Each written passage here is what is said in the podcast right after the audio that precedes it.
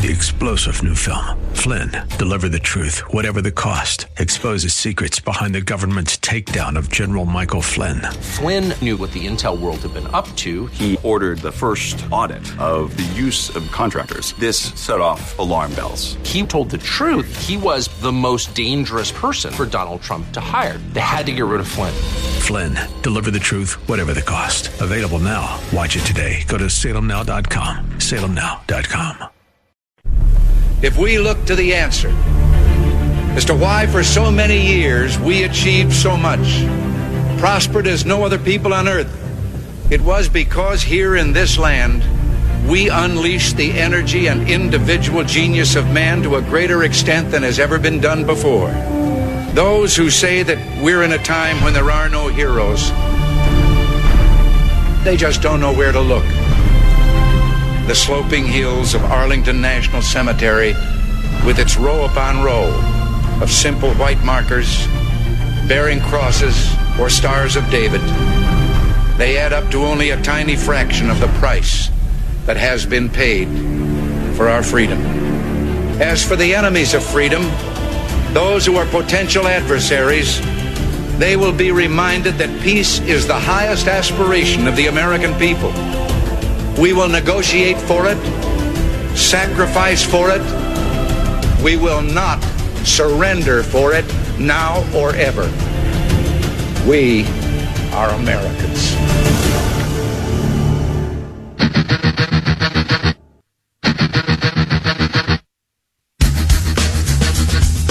This is the Bob Frantz Authority on AM 1420. The answer. Yes, indeed it is. And a good morning to you. Thank, thank you so much for joining us on AM 1420. The answer, yeah. So the President of the United States has bailed.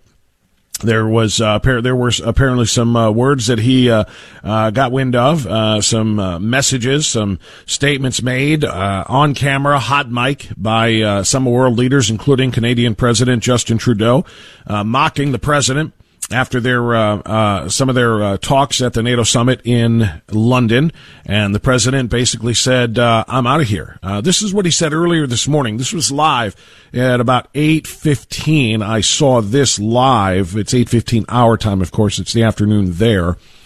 Uh, but this is what the president said when informed of Trudeau's statements. Well, he's two faced. You think that Germany is too naive? And honestly, with Trudeau, he's a nice guy. I, I find him to be a very nice guy. But you know, the truth is that uh, I called him out on the fact that he's not paying two percent and I guess he's not very happy about it. So he called him two faced, and uh, again, he said he is a nice guy, but he's two faced, and he's not very happy about being called out. And obviously, the president wasn't very happy about being mocked. Here's another report on the situation from Fox. On the sidelines of a NATO meeting here, President Trump criticizing Canadian Prime Minister Justin Trudeau. Well, he's two faced. The president responding after Trudeau was overheard, apparently joking about impromptu Q and A sessions President Trump has been holding here with reporters. The president linking the remarks to American pressure for Canada to spend more on defense. He should be paying more than he's paying, and he understands it. So I can imagine. I can imagine he's not that happy, but that's the way it is. So uh, that's uh, that's where we are right now. And again, word is the president is going to be leaving as soon as the next session is over. He is not going to be uh, talking to reporters or being part of any uh, uh, joint press conferences either. And good for the president. He is indeed putting America first, and he is telling the rest of the world, "We won't be your punching bag. We won't be your punching bag. we won't sit here and be mocked." I will not sit here as the president of the United States, the leader of the free world, uh, who is indeed the benefactor. This country is the benefactor for the rest of you. Uh, we're not going to sit here and allow this. We're going to continue to demand that you put your own 2% in of your own GDP for defense, um, and not expect us to come running to save you every time there's a problem because your militaries are not up to, uh, up to snuff. We're not going to continue to do that. And the president is right to walk away. The president is, no matter what you think about his style, no matter what you may think about his appearance, no matter what you may think about his uh, personality, the president is a master negotiator. And the president knows when to walk away from a negotiating table. And he knows one of those times is when uh, you are not being taken seriously by the person on the other side of the table. And that's exactly what he's doing. He was doing this uh, earlier this week, too, when talking about China and about whether or not there's going to be a trade deal to end this trade war with China. And he said, yeah, maybe. He said, but maybe we'll put it off till next year. Uh, maybe we'll put it off until after the 2020 election, in fact. You know, and, and, and that's a negotiating tactic. It's a brilliant negotiating tactic because the Chinese are hoping that Donald Trump, they can just wait Donald Trump out. And he is essentially saying, "I will wait till after the 2020 election. In other words, don't think that I'm going to be uh, voted out. I'm going to win again and I'm going to still be in charge of this thing and we're not going to sign a bad trade deal between us that we have had for so many decades. We are not going to settle for that again. We are going to do it the right way. And so threatening the president, threatening to not sign anything right now is, is a great negotiating tactic. Why? Because our economy is doing great and the Chinese economy is suffering. We are winning the trade war. They are hurting in a big, big way and the president knows how to negotiate as well as anybody. You want to talk about this and get in? We are guest free in hour number two. Call 216-901-0945 or 888-281-1110. Also looking for your reaction to the conversation that I just had with um, City Councilman Matt Zone in Cleveland. If you're a Cleveland taxpayer, how do you feel about the um, uh, $156,000 being spent to revitalize this uh, potential dirt uh, dirt bike track. How do you feel about spending a couple of million building it if they do, when it's pretty much just, in, in my view anyway, not Councilman Zone's, I'll speak for me. In my view, it's just another way to, uh, uh, you know, st- help stop Frank Jackson's grandson and, and maybe great grandson from getting in trouble with the law.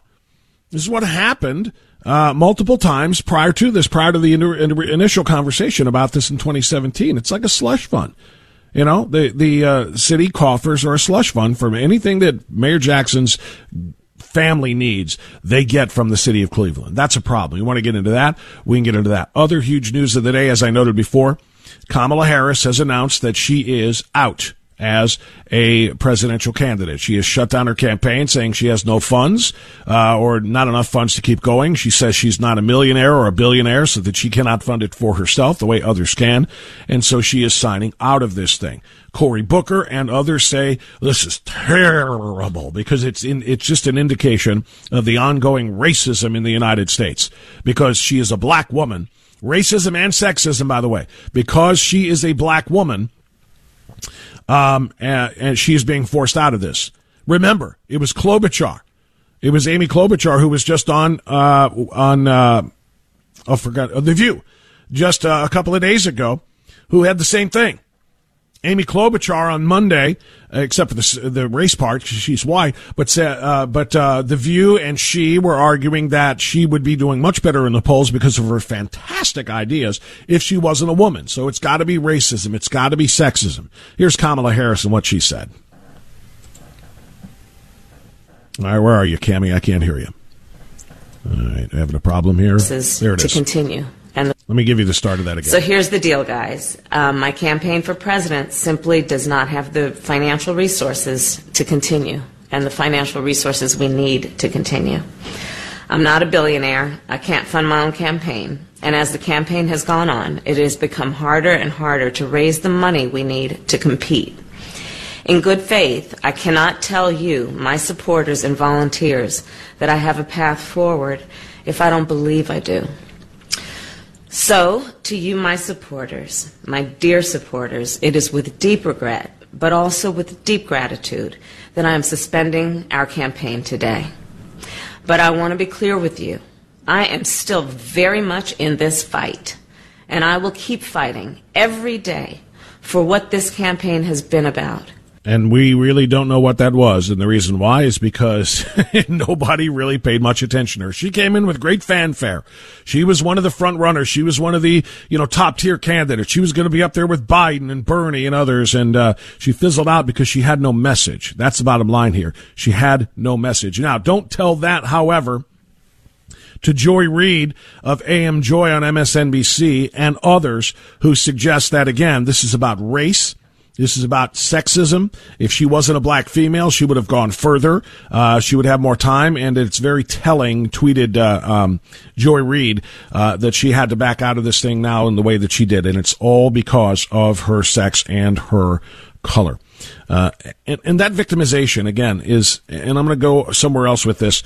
That victimization is exactly what the left doesn't understand about the American people. They think that we are willing to play because we are becoming quote unquote woke, woke America, that we are willing to play the victimization, the victocrat game. Again, borrowing Larry Elder's term, victocrats. That we will look at somebody who didn't succeed at something they tried, and as a nation, we will say, well, that's not fair because they have oppression. They have uh, a status that, that stacks the deck against them, whether it be their color, whether it be their gender, whether it be their sexual orientation, or whatever it is. That we are going to then just feel bad about that and then hand them something that they haven't earned. This is, this is, they have never learned. The left has never learned that that is not how this works.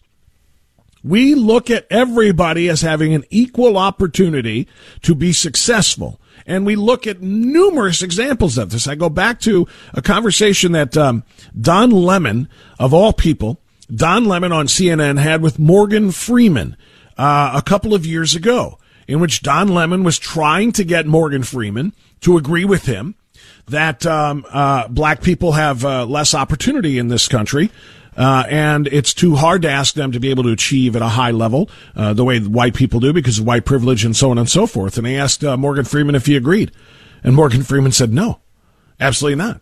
He said, "You and I," and I don't have the audio at the uh, tip of my fingers as I kind of riff here, but he said, "You and I are living proof. We're both men of color, and look at where we are." Look at what we've done. Look what we've accomplished. And it's because those opportunities are here for everyone. So that is something that the left, though, has never learned. Uh, Kamala Harris hasn't learned it. Uh, Joy Reid and others making excuses for her, her haven't you haven't learned that lesson either. Neither is Amy Klobuchar. Again, that's a white woman, but she's using her gender as a. That's the reason I'm trailing in the polls is people don't want a woman president. This is absolutely 100% not the case uh, among the v- extraordinary majority. I won't even say vast, the extraordinary majority of Americans. It's about what do you bring to the table, not what do you look like sitting at that table. All right, we'll get to your phone calls right after this on AM 1420 The Answer.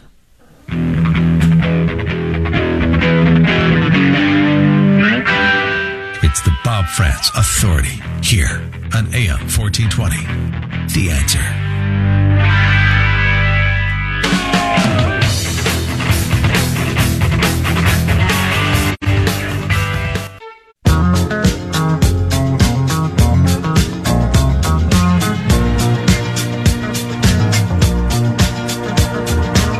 Onward, we roll 24 minutes after 10 o'clock. Thanks for being with us on AM 1420, The Answer. So, uh, a lot of ground to cover here still, and uh, and more stories. You want to talk about the victimization and the victocrats and how they continue to think that victim uh, playing the victim card is going to gain them favor with the American people. It doesn't. Kamala, you learned the lesson yet? Klobuchar, you learned the lesson yet? It's not about what you can use to make people feel guilty for not supporting you. It's about what you can offer them to make them want to support you. That's what this is. Same thing. I'll give you another example. Not presidential politics. Lisa Page the former FBI attorney, one of the two paramours uh, in the uh, thousands and thousands of text messages between the lovers, Lisa Page and um, uh, Peter Strzok. Lisa Page trying to recast herself now as the uh, Horowitz report comes out, which is going to hold, expected anyway, expected to hold uh, all of these bad actors accountable for their misdeeds in spying on uh, private citizens working for the Trump campaign uh, and uh, essentially abdicating their respon- abdicating their responsibilities when it came to the Hillary Clinton email investigation. We know what she said. We know what she and uh, Peter Strzok said about trying to skew the election toward Hillary Clinton, trying to stop Donald Trump from a supposedly nonpartisan, non-political agency called the FBI. And what does she do when she's about to be called out for all of that in the report on Monday that is coming out by Michael Horowitz, the Inspector General? She plays the victim card. Oh, it hurt my feelings. Oh, it hurt me. It felt like a punch in the gut to hear President Trump making fun of me on stage. Oh, it made me feel bad when the President of the United States called me out on Twitter. You don't get to be the victim when you were the perpetrator of the crime. That's not how it works in our country, libs. When are you going to understand that? 216-901-0945, Let's go to uh, Jan, who's calling us from Greater Cleveland on AM 1420 The Answer. Hi, Jan, go ahead. Hi. Uh, you know, I wonder how uh, Strzok's uh, wife felt when she found out that uh, Uh, you know, what kind of a what, what kind of a punch in the gut was that? When That's she a great point. How about what you were doing to another woman yeah, by cheating with her? Yeah. That's a great, great point. Yes, ma'am. A- anyhow, when I heard uh, about uh, AG uh, Barr saying uh, the police, uh, the communities who uh, mistreat police and have no respect for them might be might not be protected. Well, the way I'm reading that is no, they won't get any recruits, and people who any police in, in a department that has to put up with that kind of disrespect, danger, and you know uh, all that animosity, th- they'll jump out and find another job.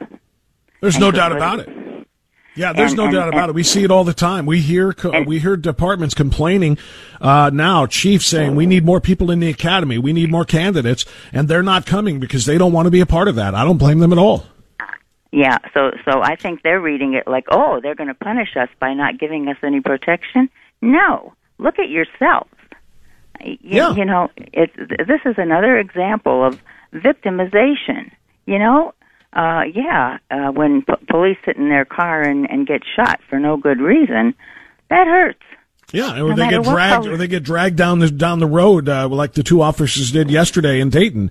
Uh, you know, it- it- they they are so mistreated, and then when they decide, you know what, I'm not going to put myself in harm's way here. I'm not going to put myself in, you know, my life or my career in jeopardy by getting involved in a situation that I see happening. Then they scream, "Where's the police? Where's the police?" Well, when they show up to do their job and you attack them, they're not going to show up to do their jobs anymore. And people aren't going to want to apply for the job, as uh, we were just saying. You know, the the uh, uh, police departments, in especially in urban centers, you know, large inner city, Amer- excuse me, inner city America, uh, they're not, they can't get people to apply for these jobs. You know, my son is interested in law enforcement. He's only 16. He's a junior. He's got, you know, a a long way to go through, uh, uh, you know, high school and college, but, but he's talked about law enforcement. And my wife and I have said, now don't be a cop. We love cops. Thank, thank God they exist. But there are, is a significant number of people in this country who hate them and who will do everything they can to ruin them and either kill them or lock them up. So no, uh, we, we said, go, look at the federal level. Go be a better federal agent than Peter Strzok. That that's our advice to young people. Uh, TJ in Cleveland is next. Hi, TJ. Go ahead. You know, hi, Bob. You know, Bob, the one minority that gets screwed more than anybody in this country, and they don't talk about it, is the Asian community. You know, I was reading about this Andrew Yang, you know, a presidential candidate, and Yeah. there's no doubt he's the smartest one on that stage of idiots. Uh, he's being kind of shoved off the Democratic stage because, you know, they just kind of poo poo him. You know, they have been a victim uh, of affirmative action more than any group in America. Their children constantly score the highest uh, Yep. in, in academic, you know, grades. Yet they're being kept out of college because of affirmative action. The Democrats have taken advantage of the Asian community ever since the 1800s. And the reason they do because they're not a huge voting bloc, you know, like the black or the brown uh, uh, community. So they just kind of take advantage of them. Uh, they do nothing for them. Uh, I mean, I think it's, it's a shame. And you know, you never hear them complain, the Asian community, about white privilege. No, their kids go to school, they learn, and they learn better than anybody else. That doesn't stop them. They don't make excuses. They don't look at themselves as victims. The only thing that surprises me is why much of the Asian community supports the Democratic Party. And that's really all I got That's to a say about that's this. Bob. TJ. It's a great thing. It's a great point you raise. You know, when we talk about minorities who are mistreated and minorities who are oppressed and minorities who are denied opportunities despite exceptional qualifications, as opposed to sometimes under qualifications. Uh, it is the Asian community. You're 100% correct. And yet they don't play the victim card. They just continue to do what they do. Uh, they do their best and they're, they're, they're usually amazing. And it's, uh, there's something to be said about many of, uh, you know, a lot of that Asian culture about their work ethic and what it takes to succeed. Uh, great points, TJ. Thanks much. It's 1030 news time. More calls right after this on AM 1420 The Answer.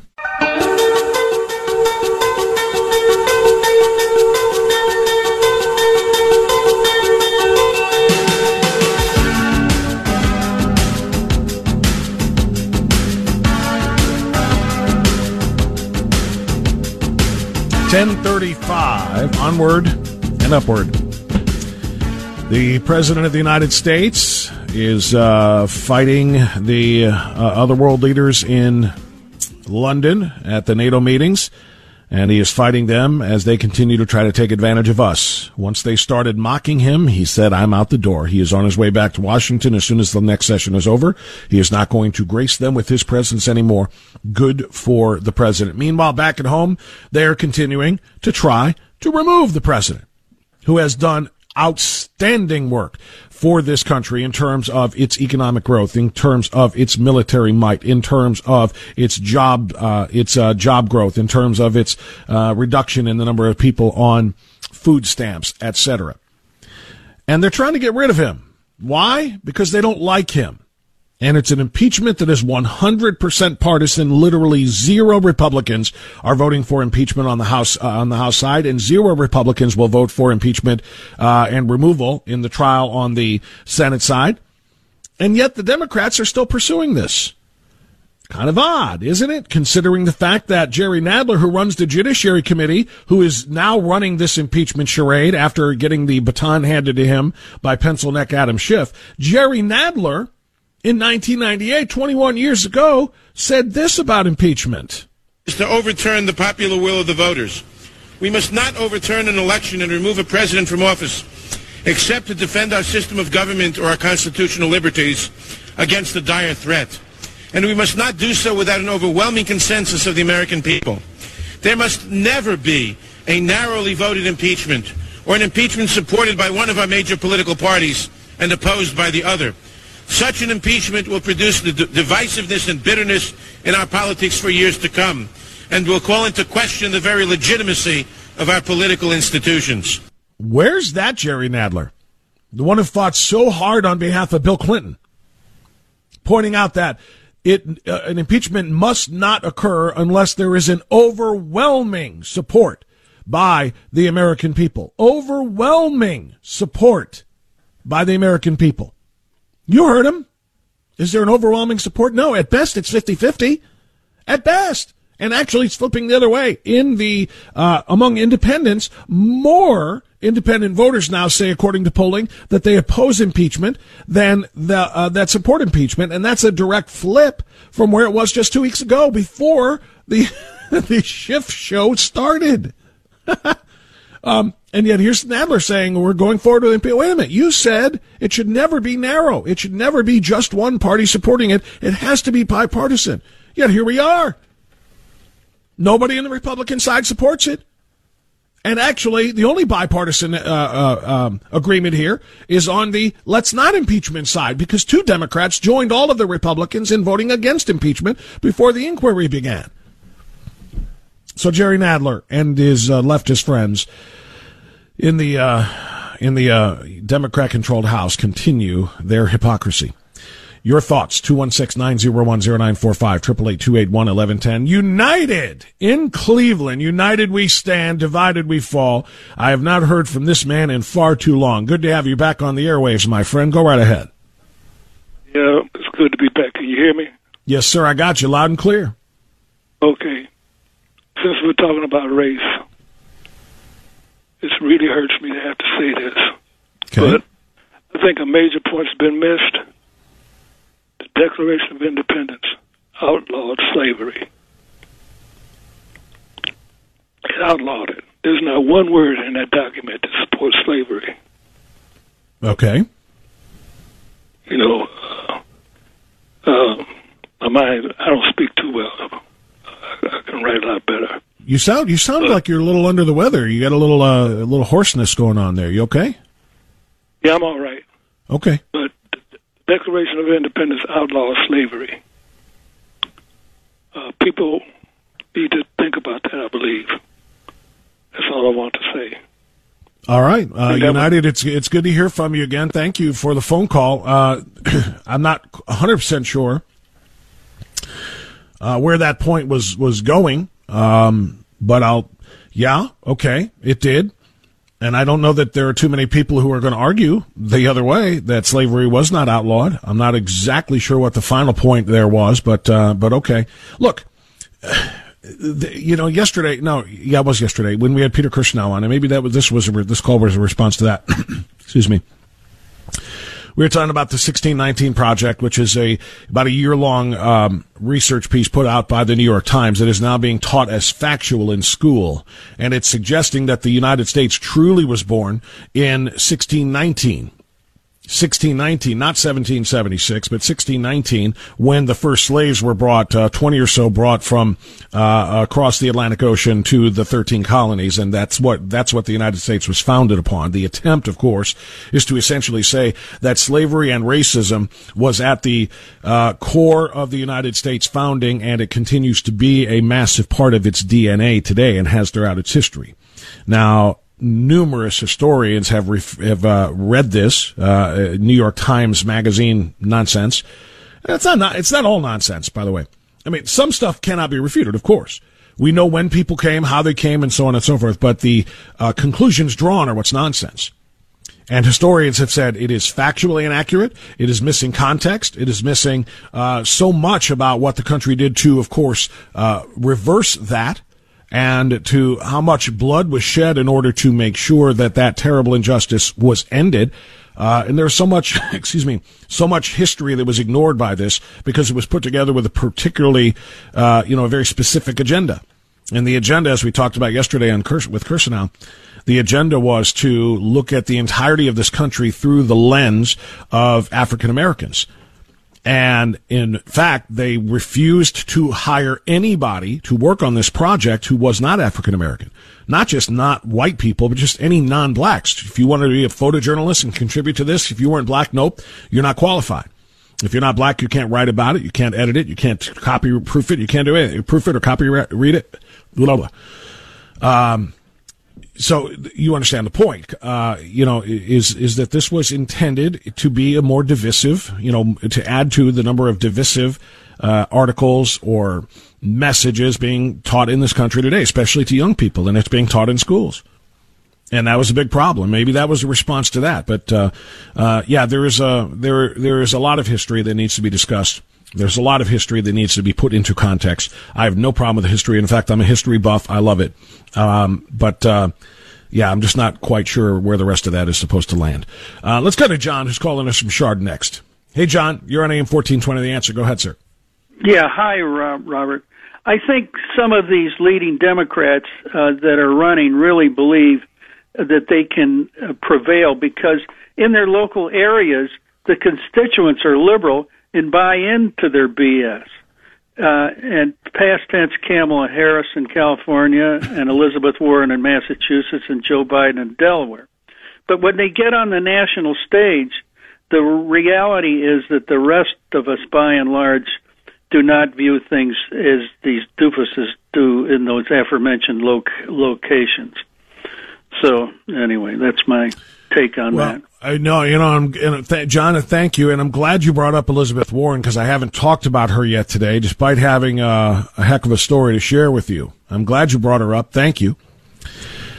And uh, the victimization crowd, by the way, you're 100% right about that too. But Elizabeth Warren is uh, on the uh, table for discussion for an entirely different reason, and I want to share this one with you. Yesterday, uh, no, I beg your pardon. At her campaign stop Monday, not Tuesday, but Monday. This just was discovered yesterday by, by somebody who reported it. Elizabeth Warren declared that if and when she is elected president, during her inauguration in January of 2021, she will wear a Planned Parenthood scarf as she takes the oath of office. Literally, she told the crowd in Iowa, I'm going to be wearing that scarf. Apparently, she wore it during President Trump's inauguration in January of 2017, a scarf embroidered with the words Planned Parenthood. She says, I'm going to wear that scarf when I'm sworn in as President of the United States. She is going to wear a scarf paying tribute to and honoring an organization that is perhaps the most racist organization, the most pathetically hideous, uh, uh, horrific organization. And I'm looking for words that I can use on the radio, and I got to avoid the ones that are profane. She's going to pay tribute to them, the bloody butchers who kill millions and, and have killed millions and millions of babies in the most sacred and protected place where they where they will ever be in the wombs of their mothers. She is going to pay tribute to that organization. And when I say racist, because it was founded by a eugenicist named Margaret Sanger, who said that it was one of her goals was to exterminate the black population. Exterminate the black population and other undesirables that grow like weeds in our society. And the way that she was going to do that was to make abortion available everywhere. Why do you think it is that to this day, decades and decades after Margaret Sanger, the an overwhelming majority of the Planned Parenthood cl- uh, clinics are um, within walking distance of minority communities. It's not an accident. They don't put them in affluent areas. They put them in near minority communities within walking distance so that they can continue their mission to kill minority babies primarily. And Elizabeth Warren said, I'm going to be wearing that scarf when I'm sworn in as President of the United States. Her gesture would offer support for the organization uh, that has become maybe the most polarizing, uh, uh, is the face of the most polarizing issue in American politics. The organization vociferously fights abortion restrictions. It performs more than 300,000 abortions annually for the past several years. So that's obviously about a million every three years. And they've been doing this for decades and she has proposed a federal law protecting uh, a woman's right to an abortion, preempting any state laws that regulate abortion access, like we have here in Ohio with the heartbeat bill.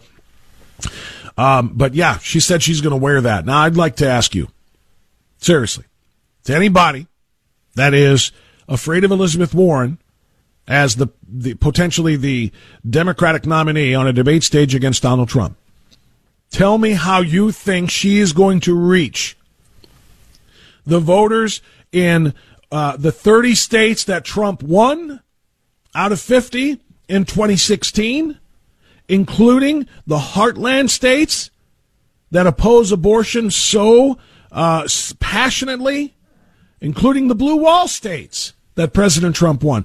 How is she going to convince them to turn away from the president who continues to advocate for life while she says, I am going to pay tribute to, I am going to honor the organization that kills millions and millions of babies. Uh, good luck with that. Democrats, if that's your nominee, good luck. To, good luck with that. I wish you well. Actually, I don't. I wish you uh, that your your all of your agendas would die horrible deaths, uh, worse than the kind that they that they perpetrate on the un, uh, the unborn children. All right, 1048. Let's get a quick timeout. Final segment coming up. If you're on hold, stay there. If you're not on hold, get there. We'll get you in on, on the radio next on AM 1420 The Answer. Bob Frantz here on AM 1420. The answer.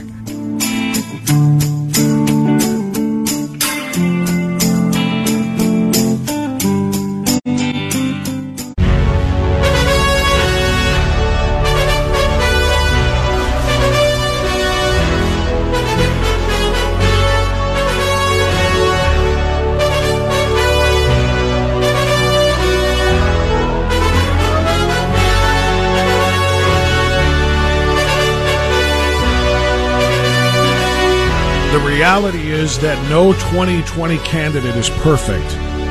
But the extent to which people, including the media, but also would be voters, punished and refused to even consider Kamala Harris for flaws she frankly shared with other candidates was telling and depressing. That was the tweet I referenced earlier by Joy Reid, who is uh, one of the racial arsonists on MSNBC uh, does AM Joy. She is uh, a complete hypocrite, but she says that Kamala Harris shared the same flaws as other Democrat candidates, but she's forced out. It's telling and depressing. And of course, you know she's referring to what uh, uh, uh, Julian Castro, Julian Castro, another minority presidential candidate who is polling very poorly, also said. And that is that she is black and she is female, and that is why she is out. That America cannot stand black women. They don't stand, can't stand black people and they can't stand women. And together, if you're a black woman, you got no chance whatsoever. It's all about racism and sexism in, the, in this country. which I find just about hilarious, considering we are only one president removed from the first black president, albeit half black, uh, president of the uh, in the United States history. And yes, there have been women who have uh, won the nomination, which of course we saw last year or last time in 2016. It's just that it was the wrong woman. It was Hillary Clinton. I can tell you this: I'd have voted for a woman. I would have voted for a woman if her name was uh, Carly Fiorina and she won our nomination.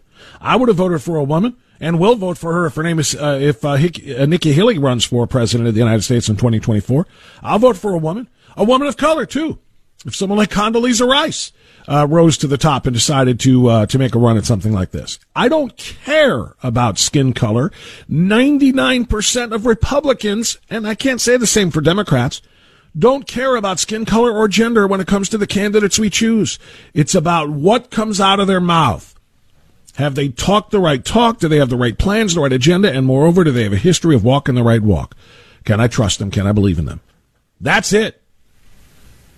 And it is just hilarious to me that the same individuals, particularly here in the state of Ohio, who criticize and condemn and suggest that Republicans uh, don't want um, uh, African American uh, uh, uh, people to be elected to high positions of power, the same people that voted some 95% to 5% for Ted Strickland instead of Ken Blackwell, the black Repub- Republican gubernatorial candidate in Ohio that I and so many other Republicans did vote for.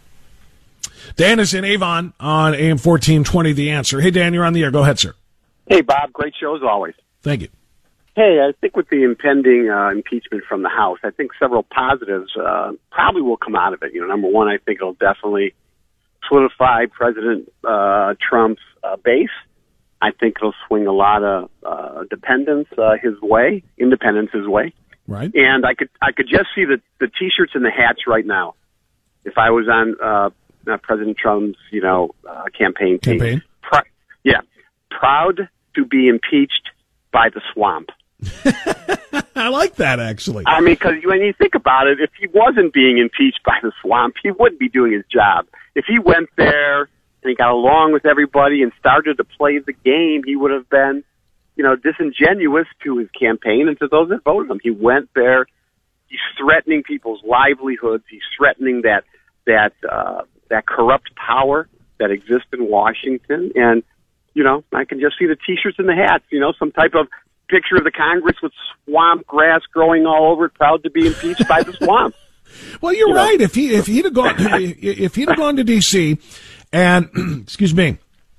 And Jerry Nadler and Nancy Pelosi and, and, and all of these people actually liked what he was doing, then he is not doing his job. He isn't doing what, what he was elected to do. If they actually were impressed by him, if they actually were satisfied with him, and not just them, I'm just picturing some, picking some of the leadership, but, uh, but you're right, uh, and including some of the rhinos too. If he was doing it that way, um, then, then he would have been failing in, in what he said he was running on. The fact is he had to be opposed and if not outright impeached by the Democrats to really, uh, to, to really prove that he is doing what he said he would do. You're 100% right. I like the idea. I would do, I would do that if I, and I don't know if I'll have anybody, any direct contact with campaign members, but I will suggest to them that idea.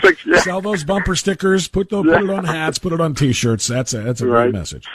Okay, All buddy. right. Stay well. Thank you, my man. My man. I appreciate the call. Let me go to uh, Navy man Norm joining us from Strongsville. Hi, Norm. Good to have you back. What's on your mind?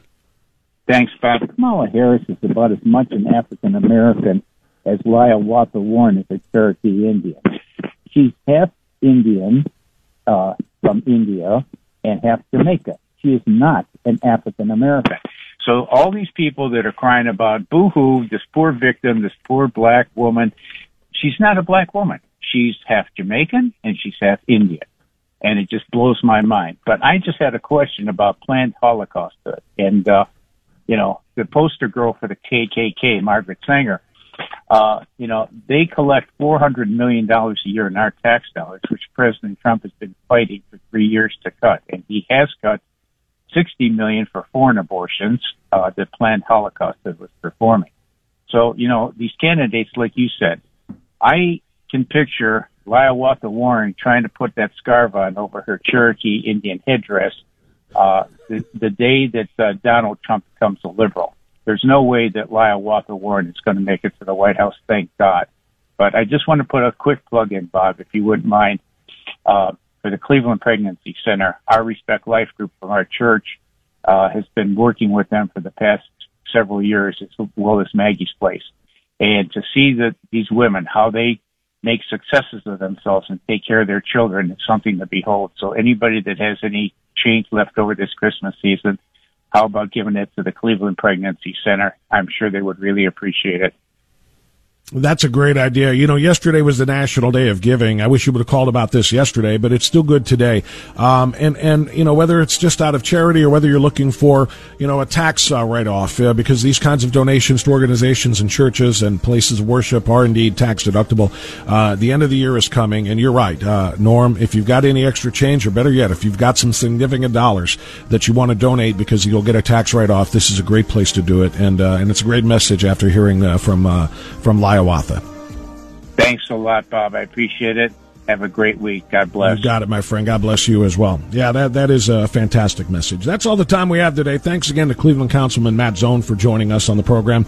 Uh, big program tomorrow. Joel Gilbert will be joining us. George Zimmerman has filed a lawsuit. We'll tell you that story on tomorrow's program. Mike Gallagher's next. Have a great one. Enjoy the silence. Three star general Michael J. Flynn, head of the Pentagon Intelligence Agency, knew all the government's dirty secrets. He was one of the most respected generals in the military. Flynn knew what the intel world had been up to, he understood its funding. He ordered the first audit of the use of contractors. This set off alarm bells.